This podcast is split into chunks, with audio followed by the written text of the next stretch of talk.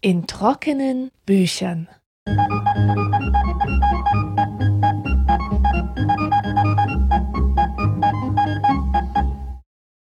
Herzlich willkommen zur elften Folge in trockenen Büchern. Vor kurzem habe ich in der Zeitung gelesen, dass auf RTL eine neue Reality-TV-Show anlaufen soll, in der es darum geht, dass zwei Menschen auf einer tropischen Insel aufeinandertreffen, und zwar nackt. So sieht heutzutage Vorabendunterhaltung aus. Vor 100 Jahren, 1914, wäre es ein Skandal gewesen, so eine Idee überhaupt abzudrucken. Und man muss gar nicht so weit zurückgehen. Selbst ich gehöre noch zu dieser aussterbenden Spezies von Leuten, die ihre Eltern nie nackt gesehen haben. Und die gelernt haben, dass Nacktheit und Scham zusammengehören. Ein anderes Beispiel. Es ist Sommer, wir sind mit der U-Bahn unterwegs und da steht eine Frau im ausgeleierten Spaghetti-Trägertop, aus dem der BH rausschaut und die halbe Brust quillt irgendwie raus. Und die Jeans sitzt auch so tief, dass man ihre Blinddarmnarben sehen kann. Und wir übersehen diese Frau, denn wir sind den Anblick gewohnt und sehen in so einem Outfit jetzt keineswegs eine sexuelle Provokation oder eine Vorstufe zum Geschlechtsakt, wie das in muslimischen Ländern der Fall ist, oder wie es natürlich noch vor einigen Jahrzehnten in Deutschland mit Sicherheit der Fall gewesen wäre. Äh, denn wir gehen ja auch völlig gleichgültig an knutschenden Pärchen vorbei, die ihre Intimitäten in der öffentlichen Sphäre inszenieren. Folgt aus all diesen Beobachtungen, dass wir eine schamlose Gesellschaft sind? Kann man das so sagen? Ulrich Greiner hat über dieses Phänomen ein Buch geschrieben, das dieses Jahr bei Rowold erschienen ist. Es trägt den Titel Schamverlust vom Wandel der Gefühlskultur. Greiner hat eine wunderbare Einleitung für sein Thema gefunden, und zwar Lady Gaga, die für viel Aufsehen gesorgt hat, als sie zu einer Preisverleihung ein Kleid aus echtem Fleisch trug. Lady Gaga hätte mit ihrer echten Nacktheit niemanden schocken können, also musste sie die Nacktheit toppen, indem sie sich Schnitzel an den Körper klatschte und damit ihre Nacktheit eigentlich nur demonstrativ herausstellte. Das ist ein krasses Beispiel für etwas, das Soziologen Entformalisierung nennen, wenn soziale Handlungen ihre Bedeutung verlieren. Und der Fall Lady Gaga zeigt sehr schön, wie Nacktheit ihre soziale Bedeutung verloren hat. Denken wir nur mal an Madonna, die in den 80er und frühen 90er Jahren die Nacktheit sehr wirkungsvoll einsetzen konnte, also als Provokation für den Schockeffekt. Ich weiß noch, dass sie von der Generation meiner Eltern als schamlos und damit auch als moralisch schlecht wahrgenommen wurde. Eine schamlose Frau. Lady Gaga dagegen steht ganz selbstverständlich im Bikini auf der Bühne und zeigt sich in ihren Videos nackt, ohne dass jemand was dagegen hätte. In ihrem Fall und damit in unserer Zeit ist die zur Schaustellung des nackten Körpers also eher etwas Emanzipatorisches, zumindest empfinde ich es so, dass sie durch ihre Nacktheit eine Art von Intimität zu ihren Fans herstellt, ein Vertrauen, über das sie dann positive Botschaften kommunizieren kann, wie dein Körper ist schön, so wie er ist. Es hat sich also einiges verändert, was die Bedeutung des nackten Körpers betrifft, aber diese Bedeutungen sind immer noch in der Verhandlung zwischen den Generationen. Es ist also nie so, dass die ganze Gesellschaft sich über den Bedeutungsverlust einer Sache einig ist. Es ist immer ein Kampf, den man gut beobachten kann. Ein wunderbares Beispiel für diesen Generationenkonflikt ist der Twerk-Skandal um Miley Cyrus. Ich bin mir sicher, dass Ulrich Greiner zu diesem Zeitpunkt das Manuskript bereits abgegeben hatte, sonst hätte er sich bestimmt dazu geäußert. Jedenfalls, äh, nachdem Miley Cyrus einen Auftritt im fleischfarbenen Bikini mit sehr fragwürdigen Tanzbewegungen hatte, meldete sich Sinead O'Connor mit einem offenen Brief an Miley zu Wort. Sinead ist 47 Jahre alt und hatte ihre Musikkarriere Anfang der 90er Jahre. Sie gehört also zur älteren Generation von Musikerinnen. Und sie schrieb einen mütterlich besorgten Brief an Miley, in dem sie auf sie einzureden versucht, dass nämlich die Musikindustrie sie ausbeutet, ihre Nacktheit und Jugend ausbeutet und äh, sie es doch gar nicht nötig habe, sich auszuziehen. Das hatte zur Folge, dass die Sängerin Amanda Palmer Alter 38 einen offenen Brief an Sinead O'Connor schrieb, in dem sie erzählt, dass die Nacktheit ein Recht ist, das sie sich selbst hart erarbeiten musste. Und sie erwähnt dabei Lady Gaga, Alter 28, die ihre Nacktheit eigenmächtig und selbstbewusst einsetzt, aber auch Sängerin Adele, deren Markenzeichen das Zugeknüpfte ist, und äh, Amanda Palmer schreibt, dass in unserer Welt eigentlich Platz für alle sein sollte. Wir haben also einmal den Vorwurf moralischer Verwahrlosung von Sinead O'Connor. Sie ist in einer Zeit aufgewachsen, in der Nacktheit noch nicht allgegenwärtig war und Künstlerinnen von der Musikindustrie tatsächlich ausgebeutet wurden. Und deswegen regt sich etwas sehr Negatives in ihr, wenn sie das alles sieht. Die Jüngeren sehen in der Lockerung der Sitten eher eine Befreiung, wie Amanda Palmer, für die das ein Akt der Rebellion und Selbstermächtigung war. Und für so junge Hüpfer wie Lady Gaga ist Nacktheit längst zu einer Ausdrucksform ohne jedes Risiko geworden. Wir sehen also, dass Empfindungen von Scham in hohem Maße abhängig sind vom kulturellen Rahmen. Sie sind geprägt von Religion, von Moden, von Zeitgeist. Gefühle sind eigentlich immer in einem Riesenkontext eingebettet. Wenn man Scham oder den Wandel von Scham erforschen möchte, hat man jedoch ein Problem. Scham ist ja ein schwer zugängliches Gefühl. Normalerweise erzählt man den anderen nicht davon. Jetzt mal abgesehen von der inkontinenten Teenie-Zeit, wo alles, was irgendwie peinlich ist, sofort kichernd mitgeteilt werden muss. Ulrich Greiner findet, dass die Literatur das Gefühlsarchiv für Scham und Peinlichkeit schlechthin ist. Er stellt auch fest, dass Scham der Antrieb vieler Schriftsteller ist. Das Schreiben dient als rückwirkende Schambewältigung, was ich als Autorin übrigens nur bestätigen kann. Zitat Je mehr sich die Waage zur Selbstkritik neigt, umso größer ist das Potenzial der Scham. Es ist zugleich das Potenzial der Literatur. Wer in Selbstzufriedenheit schwelgt, hat keinen Anlass zum Schreiben. Nur Erfahrungen der Unzulänglichkeit und des Versagens liefern die Energie zur poetischen Bewältigung, und die Literatur bietet zahllose Beispiele peinlicher Selbstbeobachtung. Und deswegen arbeitet Greiner im ganzen Buch mit Beispielen aus der Weltliteratur, mit Werken aus verschiedenen Epochen, in denen Schamgefühle in irgendeiner Weise erlebt und beschrieben werden. Ein Beispiel, das mir besonders gut gefallen hat, ist Mrs. Dalloway von Virginia Woolf. Da gibt es einen Peter Walsh, der nach fünf Jahren Kolonialdienst in Indien nach London wiederkehrt. Es ist 1923 und er bemerkt beim Flanieren, wie viel sich in der kurzen Zeit verändert hat. Zitat Die Leute sahen anders aus, die Zeitungen schienen anders zu sein. Jetzt gab es da jemanden, der ganz offen in einer der angesehenen Wochenzeitungen über Wasserklosetts schrieb. Und dann dieses Hervorholen eines Lippenstifts oder einer Puderquaste und das Herrichten in aller Öffentlichkeit. Ein Mädchen blieb einfach stehen und puderte vor jedermann seine Nase. Kleiner Einwurf, das erinnert mich alles ein bisschen an die Selfie-Kultur. Leute stehen mitten auf der Straße und richten die Kamera auf sich selbst, Duckface und alles. Und vor ein paar Jahren hätten wir das noch ziemlich peinlich gefunden.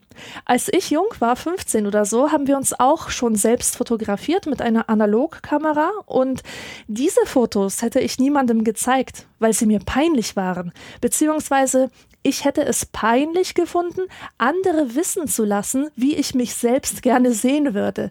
Und heute ist das genau das, was die Leute antreibt, täglich ihr Gesicht ins Netz zu stellen. Aber zurück zu Peter Walsh, der ganz erstaunt über London ist. Er hatte in Indien die Gelegenheit, Distanz zur Londoner Gesellschaft zu gewinnen und genau das erlaubt es ihm jetzt, einen frischen Blick auf sie zu werfen. In einer ähnlichen Situation sind automatisch die älteren Generationen, weil das Weltbild, das sie in jungen Jahren erworben haben, auch immer als Kontrast zur Gegenwart steht. Greiner schreibt, Immer war es das zweifelhafte Privileg der Älteren, den Verfall der Sitten wahrzunehmen. Die Entstehung neuer Sitten zu erkennen, ist weitaus schwieriger. Kommen wir nun zum Gefühl der Scham selbst. Was ist das eigentlich? Was passiert, wenn wir uns schämen? Greiner definiert es wie folgt. Im Augenblick der Scham sehe ich mich mit den Augen eines anderen, und dieser andere verkörpert eine von mir anerkannte Autorität, vielleicht Gott, den Vater, die Mutter, oder ein von mir angestrebtes Ideal des moralisch richtigen Handelns. Ich begreife, dass ich dieser Autorität oder diesem Ideal zuwidergehandelt habe, und deshalb schäme ich mich. Im Augenblick der Scham sehe ich mich selbst als jemanden, der gefehlt hat, und das Bild, das sich mir plötzlich zeigt, verletzt das Bild, das ich von mir selber habe oder gerne von mir hätte. Ich werde das jetzt anhand einer traurigen Anekdote aus meiner Kindheit erläutern. Wie den meisten Zuhörern bekannt sein dürfte, bin ich mit acht Jahren von Polen nach Deutschland gekommen. Und in den ersten zwei Jahren liefen wir in Caritas-Klamotten rum oder in den grauen Pullovern aus Polen, die eine ziemlich stigmatisierende Wirkung hatten. In der dritten Klasse sollten wir Schwimmunterricht bekommen und ich brauchte einen Badeanzug. Also bin ich mit meiner Mutter in den C&A gefahren und dort haben wir ein Wahnsinnsteil gefunden. Einen knallpinken Badeanzug mit schwarzen Sternen. Und ich war so stolz drauf. Ich habe mich wie eine Prinzessin gefühlt. Vor dem ersten Schwimmunterricht bin ich in diesem Badeanzug durch die Wohnung gelaufen und habe mich im Spiegel bewundert und mir vorgestellt, wie die anderen Kinder mich endlich akzeptieren würden, weil ich so einen geilen Badeanzug hatte. Und dann kam der Tag der ersten Schwimmstunde und ich hatte mich etwas verspätet und es waren schon alle in der Schwimmhalle, als ich zur Duschtür hereinkam. Und da plötzlich zeigte ein Mädchen mit dem Finger auf mich und fing hämisch an zu lachen. Haha, die hat ja einen Turnanzug an. Und dann waren plötzlich alle Blicke auf mich gerichtet und die Mädchen begannen sich gegenseitig anzugrinsen und mich kollektiv auszulachen. Und ich stand da mit hochrotem Kopf und fühlte mich, als wäre ich gerade in einen Haufen Gülle gefallen. Es war absolut schrecklich, weil ich überhaupt nicht wusste, wie mir geschieht. Also wie jetzt Turnanzug? Ich dachte, ich hätte einen Badeanzug an. Und der einzige Unterschied zum Badeanzug bestand darin, dass die Ärmel über die Schultern gingen. Aber das war mir überhaupt nicht klar gewesen. Wir hatten diese Art von Kleidung in Polen ja nicht. Also nochmal zu Greiners Definition der Scham. Im Augenblick der Scham sehe ich mich mit den Augen eines anderen und dieser andere verkörpert eine von mir anerkannte Autorität. In diesem Fall sind die anderen Kinder die Autorität. Und ich habe einem Ideal zuwidergehandelt, nämlich ihrer Vorstellung davon, wie ein Badeanzug auszusehen hat. Weiter bei Greiner. Im Augenblick der Scham sehe ich mich selbst als jemanden, der gefehlt hat, und das Bild, das sich mir plötzlich zeigt, verletzt das Bild, das ich von mir selber habe oder gerne von mir hätte. In diesem Beispiel habe ich eindeutig gefehlt als festgesetzt wurde, was der Unterschied zwischen Turn- und Badeanzug ist. Und die Kinder reagierten auf mich auf eine Weise, die völlig dem positiven Bild widersprach, das ich selbst von mir hatte. Das Ergebnis war Scham, und zwar so heftige, dass ich diese eigentlich total lächerliche Episode bis heute nicht vergessen habe. Greiner sagt auch, dass Scham ein plötzliches und heftiges Ereignis ist, das sich meiner Herrschaft entzieht. Das heißt, man kommt nicht durch Reflexion zur Scham, wie man sich beispielsweise in eine Verliebtheit reinsteigern kann, sondern man wird von diesem Gefühl richtig erwischt, man hat im Augenblick der Scham überhaupt keine Kontrolle über sich. Und deswegen auch der Ausdruck im Erdboden versinken wollen. Die Selbstauslöschung scheint im Moment der Scham das einzige Mittel zu sein, sich aus seiner Situation zu befreien. Ein mit der Scham verwandtes Phänomen ist die Peinlichkeit. Es ist dabei das schwächere Gefühl. Greiner schreibt, Peinlichkeit ist der Verstoß gegen eine Verhaltensregel, der in einem sozialen Zusammenhang passiert und beobachtet wird. Das passt auch auf die Turnanzugkatastrophe, wobei ich finde, dass die Demütigung durch die anderen Kinder und die Schuldgefühle, die ich zusammen mit der Scham empfand, doch zu präsent waren, um von bloßer Peinlichkeit zu sprechen. Zu Scham gehören nämlich Begriffe wie Demütigung, beschämt sein und Reue und sie treffen das Individuum in ihrem Innersten. Bei Peinlichkeit geht es eher um Begriffe wie Takt, Verlegenheit und Fremdscham. Es ist peinlich, in ein Fettnäpfchen zu treten oder overdressed auf einer Party zu erscheinen. Es sind eher diese kleinen Entgleisungen, die oft von anderen bemerkt werden, aber den Betroffenen eben nicht zwingend bloßstellen und auch nicht persönlich treffen müssen. Mir kann voll bewusst sein, dass ich in den Augen anderer peinlich bin oder mich peinlich benehme oder andere mein Verhalten peinlich finden, ohne dass ich deswegen im Erdboden versinken möchte. Man denke nur an die Eltern, die von Teenagern peinlich gefunden werden. Also das wäre ja schlimm, wenn die sich das zu Herzen nehmen würden. Und der Hauptunterschied zwischen Scham und Peinlichkeit ist also der, dass Scham ohne ein Gewissen nicht denkbar ist und Peinlichkeit hingegen schon. Und im Fall der Peinlichkeit steht die unterstellte Fremdbewertung im Mittelpunkt, bei der Scham ist es die Selbstbewertung. Eine Auffassung, die uns heute noch ganz selbstverständlich begegnet, ist die, dass Scham etwas Anerzogenes sei, das man sich dringend abtrainieren müsse. Scham also als überholtes Gefühl, das nicht mehr in die Zeit passt, pathologisch, therapiebedürftig und vor allem überflüssig. Wenn man sich mit diesem Aspekt der Schamhaftigkeit befasst, kommt man nicht an der sogenannten Schamvernichtungskampagne der 68er vorbei. Für die 68er waren Schamgefühle und Intimitätsbedürfnisse etwas Schlechtes. Relikte einer bürgerlichen Kultur, die für ihre verlogene Doppelmoral heftig kritisiert wurde. Die haben sich gedacht, was soll eigentlich diese ganze Tabuisierung der Sexualität, wenn gleichzeitig Seitensprünge praktiziert werden und Missbrauch und Vergewaltigungen an der Tagesordnung sind? Die 68er meinten also, dass man mit all den bösen Dingen aufräumen kann, wenn man diese ganze repressive Moral ablehnt und gänzlich auf die Anerziehung von Scham verzichtet. Und weil sie Scham so radikal ablehnten, wurde immer öfter nicht mehr von Scham, sondern von Verklemmtheit gesprochen.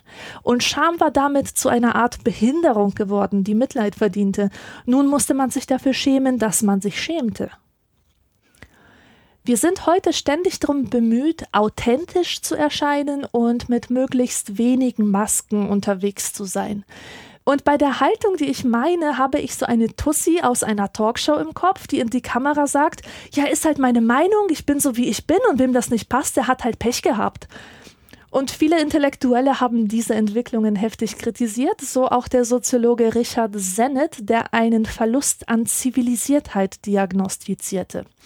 Er schreibt, Zivilisiertheit ist ein Verhalten, das die Menschen voreinander schützt und es ihnen zugleich ermöglicht, an der Gesellschaft anderer Gefallen zu finden. Eine Maske zu tragen gehört zum Wesen der Zivilisiertheit. Masken ermöglichen unverfälschte Geselligkeit, losgelöst von den ungleichen Lebensbedingungen und Gefühlslagen derer, die sie tragen. Zivilisiertheit zielt darauf, die anderen mit der Last seines eigenen Selbst zu verschonen.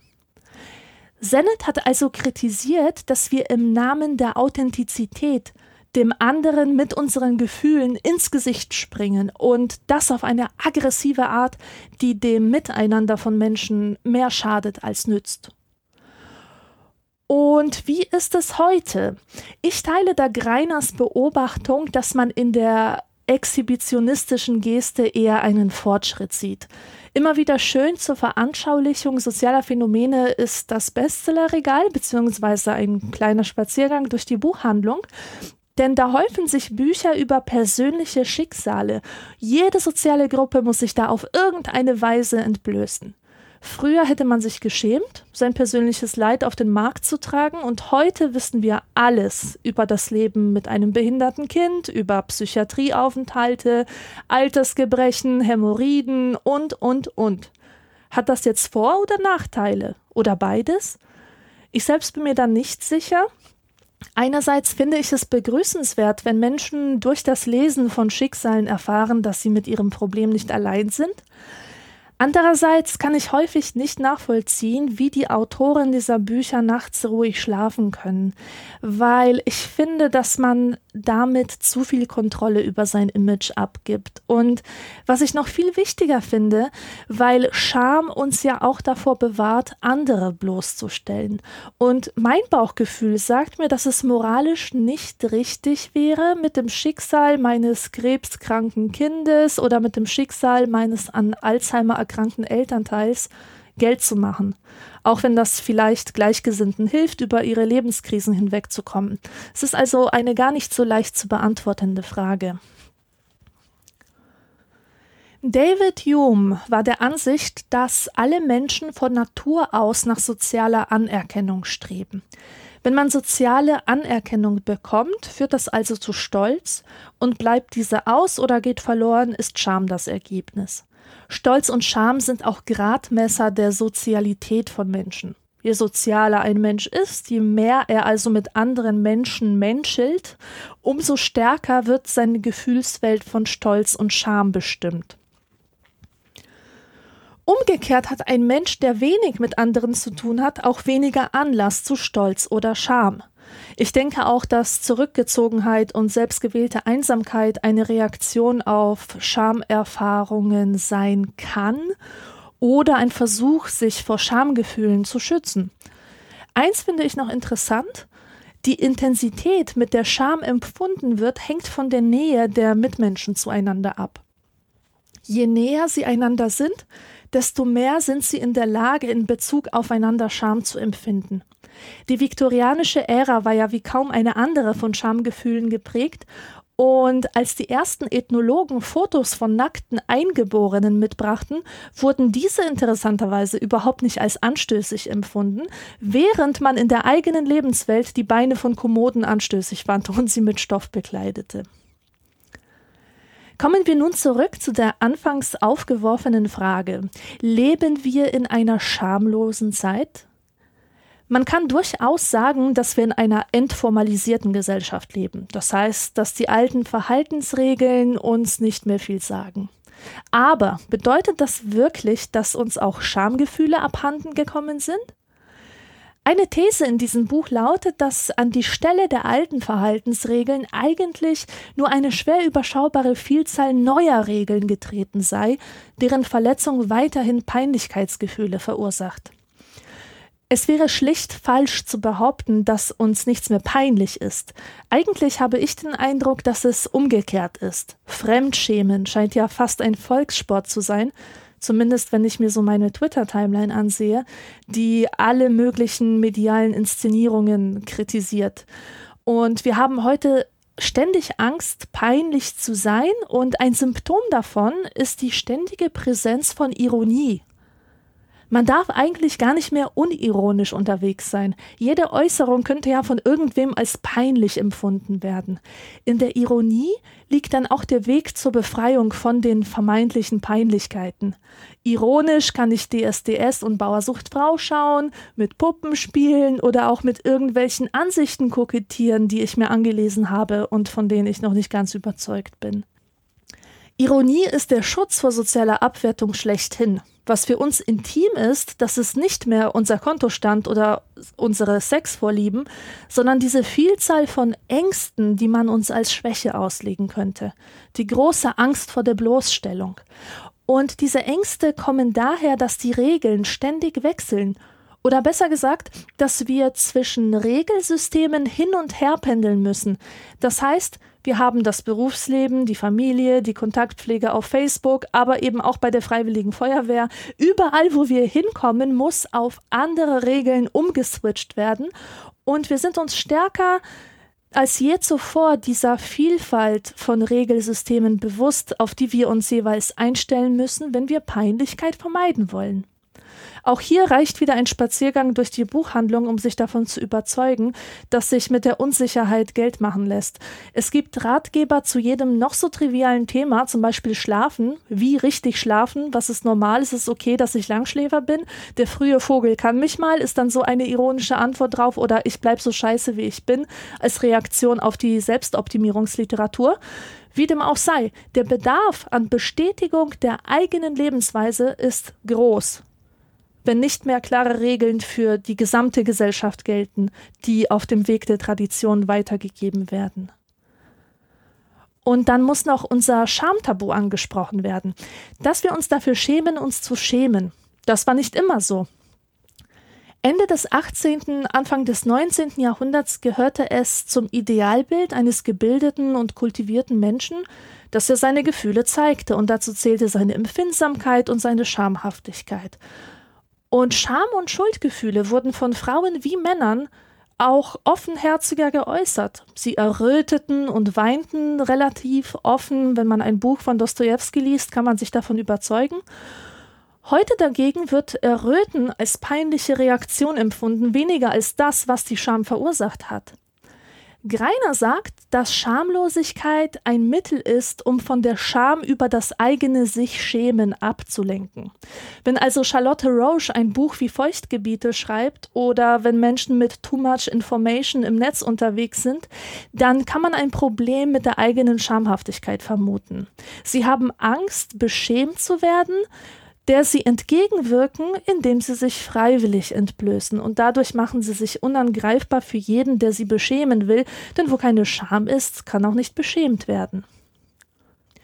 Der Soziologe Irving Goffman hat in seiner Arbeit immer wieder den Blick thematisiert, der im Hinblick auf Scham eine wichtige Rolle spielt. Seit alters her kann der Mächtige so lange blicken, wie er will schreibt Ulrich Greiner und spricht damit ein Phänomen an, das wir alle kennen dürften. Wir schauen auf den Boden, wenn man uns beschämt hat oder wenn wir uns klein fühlen, wenn wir jemanden vor uns haben, der mächtiger ist als wir, der Schüler, der die Antwort nicht weiß und vom Lehrer strafend angeglotzt wird, erwidert den Blick nicht, sondern er schaut auf sein Heft.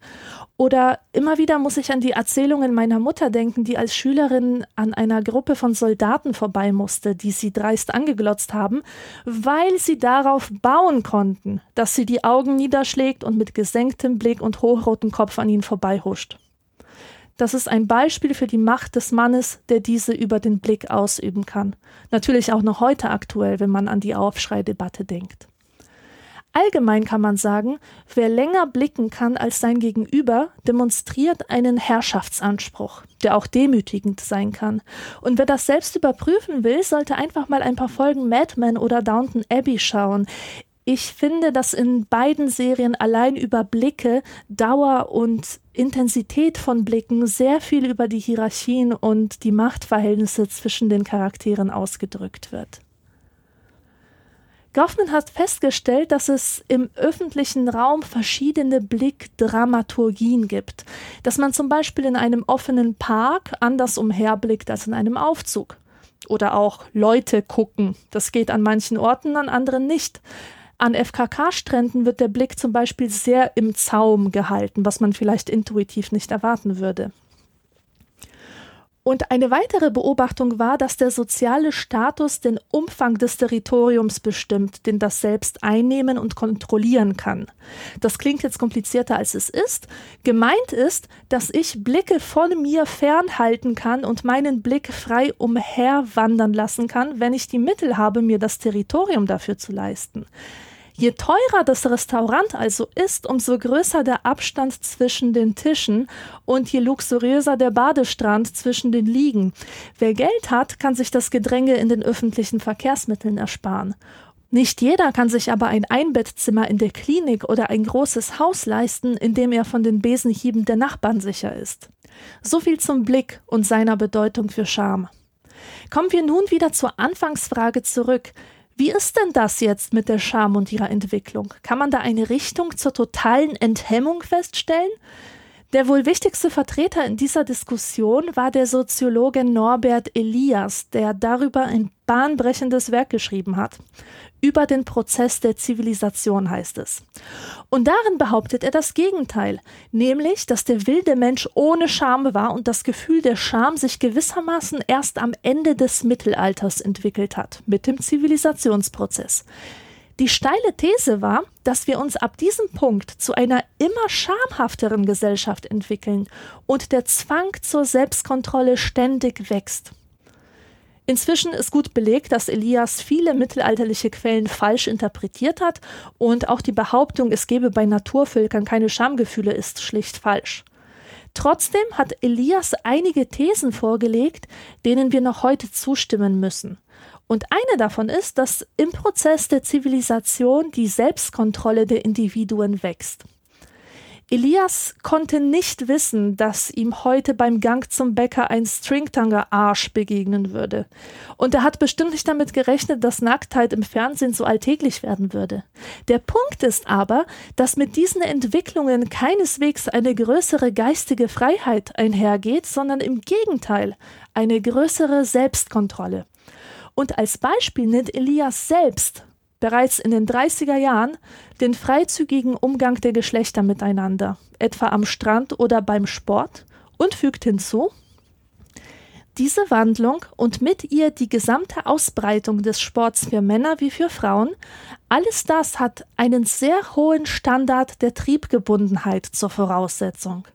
Nur in einer Gesellschaft, in der ein hohes Maß von Zurückhaltung zur Selbstverständlichkeit geworden ist und in der Frauen wie Männer absolut sicher sind, dass starke Selbstzwänge und eine strikte Umgangsetikette jeden Einzelnen im Zaum halten, können sich Bade- und Sportgebräuche von solcher Art in solcher Freiheit entfalten.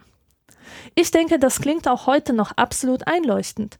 Man kann Elias nicht widerlegen, indem man anführt, dass die Leute halbnackt in die U-Bahn steigen. Das wäre nur möglich, wenn wir aus diesem Exhibitionismus auf eine selbstbewusste Ungezwungenheit schließen könnten. Doch genau das ist eben nicht der Fall. Die Neigung, sich entblößt zu zeigen, ist nicht Ausdruck von Freiheit, sondern zeigt einfach nur, dass Verhaltensmuster und Sehgewohnheiten sich verändert haben. Der Körper ist aber immer noch mit Scham belegt, aber jetzt ist es nicht die Nacktheit, sondern die Lebensspuren an der Nacktheit. Behaarte Achseln zum Beispiel, Haare auf den Beinen, Schweiß, verhornte Füße. Eigentlich alles Animalische und Natürliche wird negiert und vor allem massiv mit Ekel aufgeladen. Nicht der Nackte muss sich schämen, sondern derjenige, der den Normen dieser Körperinszenierung nicht entspricht. Und das ist immer wieder ein Riesenskandal, zumindest in den USA, wenn eine Hollywood-Schauspielerin es wagt, sich mit unrasierten Achseln blicken zu lassen.